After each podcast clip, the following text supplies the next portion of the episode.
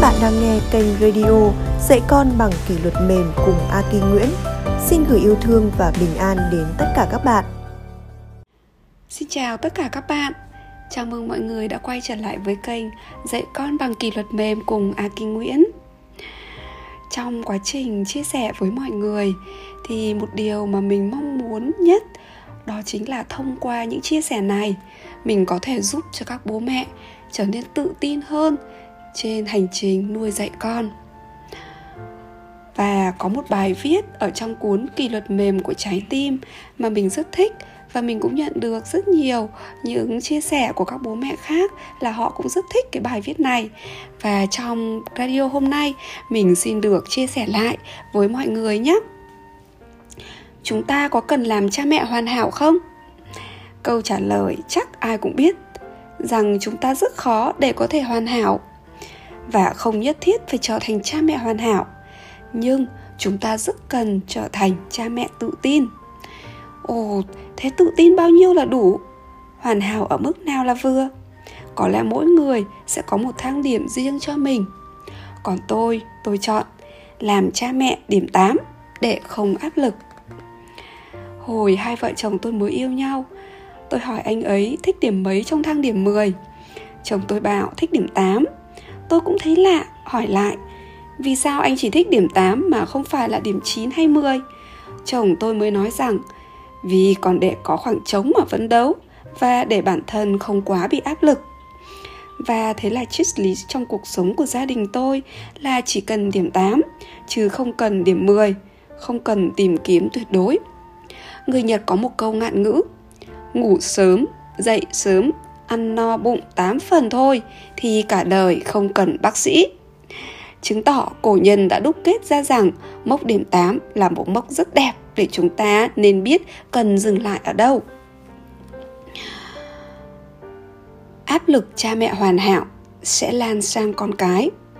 Khi cha mẹ luôn cảm thấy áp lực phải nuôi dạy con mình giỏi như hay giỏi hơn con nhà người khác, đứa trẻ sẽ bị áp lực theo những kỳ vọng ấy ở trường mầm non cũng vậy. Khi giáo viên bị áp lực, nào là thành tích với nhà trường, nào về chuyện ăn uống, ngủ nghỉ của trẻ với phụ huynh, thì sự căng thẳng ấy chắc chắn sẽ chuyển sang đứa trẻ. Tôi đã được nghe phụ huynh kể rất nhiều câu chuyện về những đứa trẻ chịu áp lực.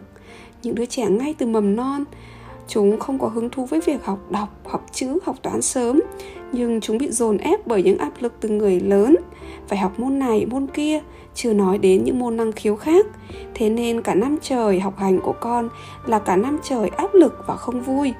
Bởi vì chúng cảm nhận được hai sức ép sức ép từ sự kỳ vọng của cha mẹ và sức ép của giáo viên là những người chịu áp lực từ phụ huynh và yêu cầu của nhà trường. Đứa trẻ sống lâu dưới áp lực, lâu dần sẽ không còn vui vẻ, hồn nhiên và đánh mất đi sự hứng thú với mọi thứ xung quanh ngay cả khi chúng ta chưa hoàn hảo, chúng ta đều có thể trở thành cha mẹ tốt nhất của con. Trong một cuộc trò chuyện lý thú với một người bạn đã giác ngộ những chân lý của thiền sư thích nhất hạnh, bạn ấy đã chỉ cho tôi một điều rằng, đừng đợi đến khi chúng ta hoàn hảo rồi mới đến với mọi người. Ngay cả khi chúng ta chưa hoàn hảo, thậm chí đầy khiếm khuyết, thì hãy cứ kết nối bằng tất cả sự chân thành của bản thân với mọi người, và mọi người sẽ giúp ta trở nên hoàn thiện hơn tôi từng nghĩ rằng tôi phải là một chuyên gia giáo dục, am hiểu mọi thứ về trẻ con thì mới đủ tự tin để trò chuyện và tư vấn với cha mẹ.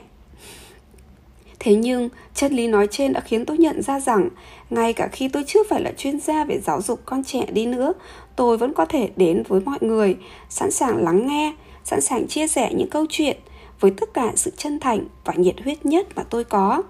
Đó cũng là lý do tôi chia sẻ những câu chuyện nho nhỏ trong cuộc sống trong chuyện nuôi dạy bon với mong muốn đem đến sự đồng cảm với mọi người.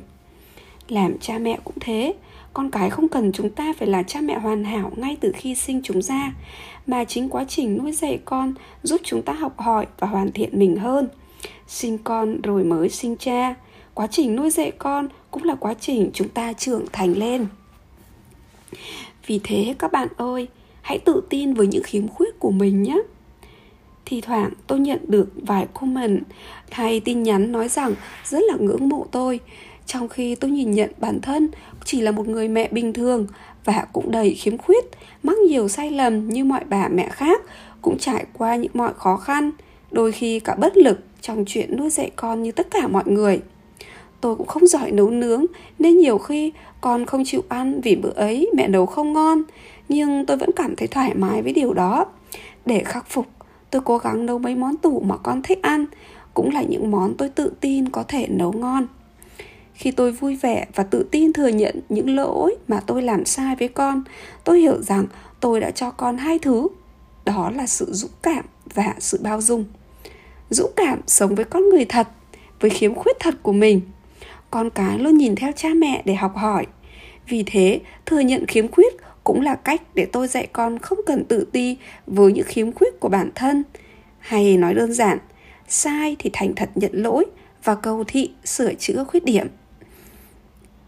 Cha mẹ tự nhận lỗi còn dạy cho con học cách bao dung với những lỗi lầm của người khác. Không biết bạn đã từng đọc câu chuyện về chiếc bánh mì cháy chưa nhỉ? Câu chuyện ấy là bài học tuyệt vời về sự bao dung. Người mẹ nướng bánh mì cho cả nhà, nhưng bánh bị cháy cậu con trai đã rất ngạc nhiên hỏi bố rằng, vì sao bố không giận vì mẹ đã nướng ra những chiếc bánh mì cháy? Người bố đã nói với cậu con trai, ai cũng có khiếm khuyết, cũng có lúc mắc lỗi. Quan trọng là chúng ta cần học cách bao dung với những lỗi lầm của người khác và biết ơn tình cảm và hành động mà họ dành cho ta, bất kể kết quả của hành động đó có hoàn hảo hay không. Vì thế, cha mẹ thất bại cũng là một điều tốt với con. Trên đời này trẻ con sợ nhất điều gì ở cha mẹ? Đó là cha mẹ không cho phép con thất bại. Nhưng qua những trải nghiệm thất bại của bản thân tôi nhận ra rằng chúng ta thất bại cũng là một phẩm chất tuyệt vời để truyền lại cho con cái sau này. Tôi cũng có thời tuổi trẻ 19 đôi mươi với những tự ti, mặc cảm với bạn bè vì tôi không giỏi bằng họ. Trong khi các bạn cùng du học ở Nhật khi ấy thì đạt điểm cao, đỗ 3-4 trường đại học danh tiếng, còn tôi chỉ đỗ mỗi một trường đại học bé xíu. Tôi chầy chật tìm được việc sau 3-4 tháng mất việc ở nhà, bị stress với nợ nần tiền học phí, muốn học mà chẳng thể học được. Nhưng tôi thực sự biết ơn giai đoạn khó khăn ấy, chính nó đã cho tôi một thử thách thực sự với bản thân.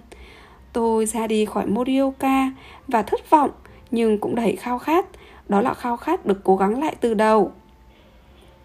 Để sửa chữa những sai lầm, quyết tâm không gục ngã. Rồi sau đó những bài giảng những người tôi đã gặp và những cuốn sách về tư tưởng của Nhật tôi đọc trong thời gian học đại học đã giúp tôi tìm ra những suy nghĩ tích cực và đúng đắn hơn với cuộc sống. Chúng ta sinh ra với những sứ mệnh khác nhau và có những thế mạnh riêng nên đừng phí thời gian để tự ti với việc những người khác làm gì và hơn gì ở mình. Giờ đây con đường tôi phải đi là tìm ra thế mạnh của bản thân và dấn thân đi tiếp để tìm ra mục đích của cuộc đời cách tôi vượt qua thất bại ở tuổi 19 đôi mươi đã ảnh hưởng rất lớn đến con đường sau này của tôi. Vậy đấy, nếu bon nhà tôi có xuất phát điểm thấp hơn các bạn khác, có bị bắt nạt đi chăng nữa, thì tôi tin đó cũng không phải là điều tồi tệ. Tôi cũng sẽ thông cảm và thấu hiểu cho những sai lầm hay khiếm khuyết của con. Câu chuyện này lại nhắc tôi nhớ đến năm 2017, thầy giáo dạy ở trường tiếng Nhật. Uh, gặp lại tôi ở Việt Nam khi tôi đã về Việt Nam và thầy đã chia sẻ rằng thầy biết rằng khi ra đi khỏi Budioka, tôi đã mang trong mình những tâm trạng rất là chán trường và thất vọng vì bản thân bởi vì tôi mong muốn làm được nhiều hơn những gì mình có thể. Thế nhưng thầy đã rất bất ngờ bởi vì sau quãng thời gian gặp lại, tôi đã trưởng thành hơn rất nhiều và tự tin để tỏa sáng theo cách của mình. Thầy nói rằng thất bại thì ai cũng gặp. Thế nhưng, những người có thể đứng lên từ thất bại đó thì số đấy không nhiều và những người có thể làm được như thế là những người cực kỳ dũng cảm và tự tin vào bản thân mình. Câu chuyện tôi vừa mới đọc và cũng như là những trải nghiệm này, tôi hy vọng rằng có thể sẽ đem đến cho mọi người sự tự tin trên hành trình chúng ta nuôi dạy con. Hmm. Và không biết là mọi người có cảm nhận được không? Cái điều mà những cái câu chuyện vừa rồi tôi chia sẻ nhé ờ, hay là trong tất cả những cái bài viết mà mà tôi đã viết ấy thì đều nhấn mạnh đến một cái gì? Một cái lối suy nghĩ tích cực, một lối sống suy nghĩ tích cực và tôi nghĩ rằng đây là một điều cực kỳ là quan trọng. Bởi vì khi chúng ta suy nghĩ tích cực thì chúng ta sẽ không có thời gian để chúng ta hối hận về những cái quá khứ hay là những cái lỗi sai mà mình đã làm mà chúng ta luôn luôn uh, nghĩ đến cái cách để cải thiện cái vấn đề đó ra sao và hướng đến tương lai. Thế nên trên hành trình chúng ta làm cha mẹ cũng vậy. Chắc chắn chúng ta cũng luôn có những sai lầm cũng có những lúc chúng ta không kiềm chế được nóng giận để mắng con. Để và cũng có những lúc mà chúng ta hành xử sai với con.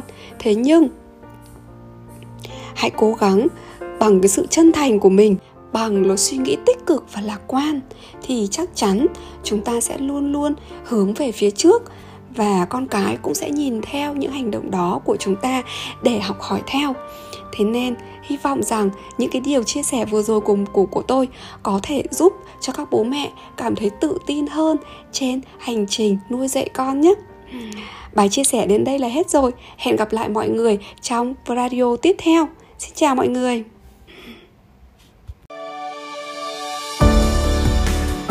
Cảm ơn các bạn đã lắng nghe. Chúc các bạn an nhiên và hạnh phúc trên hành trình nuôi dạy con.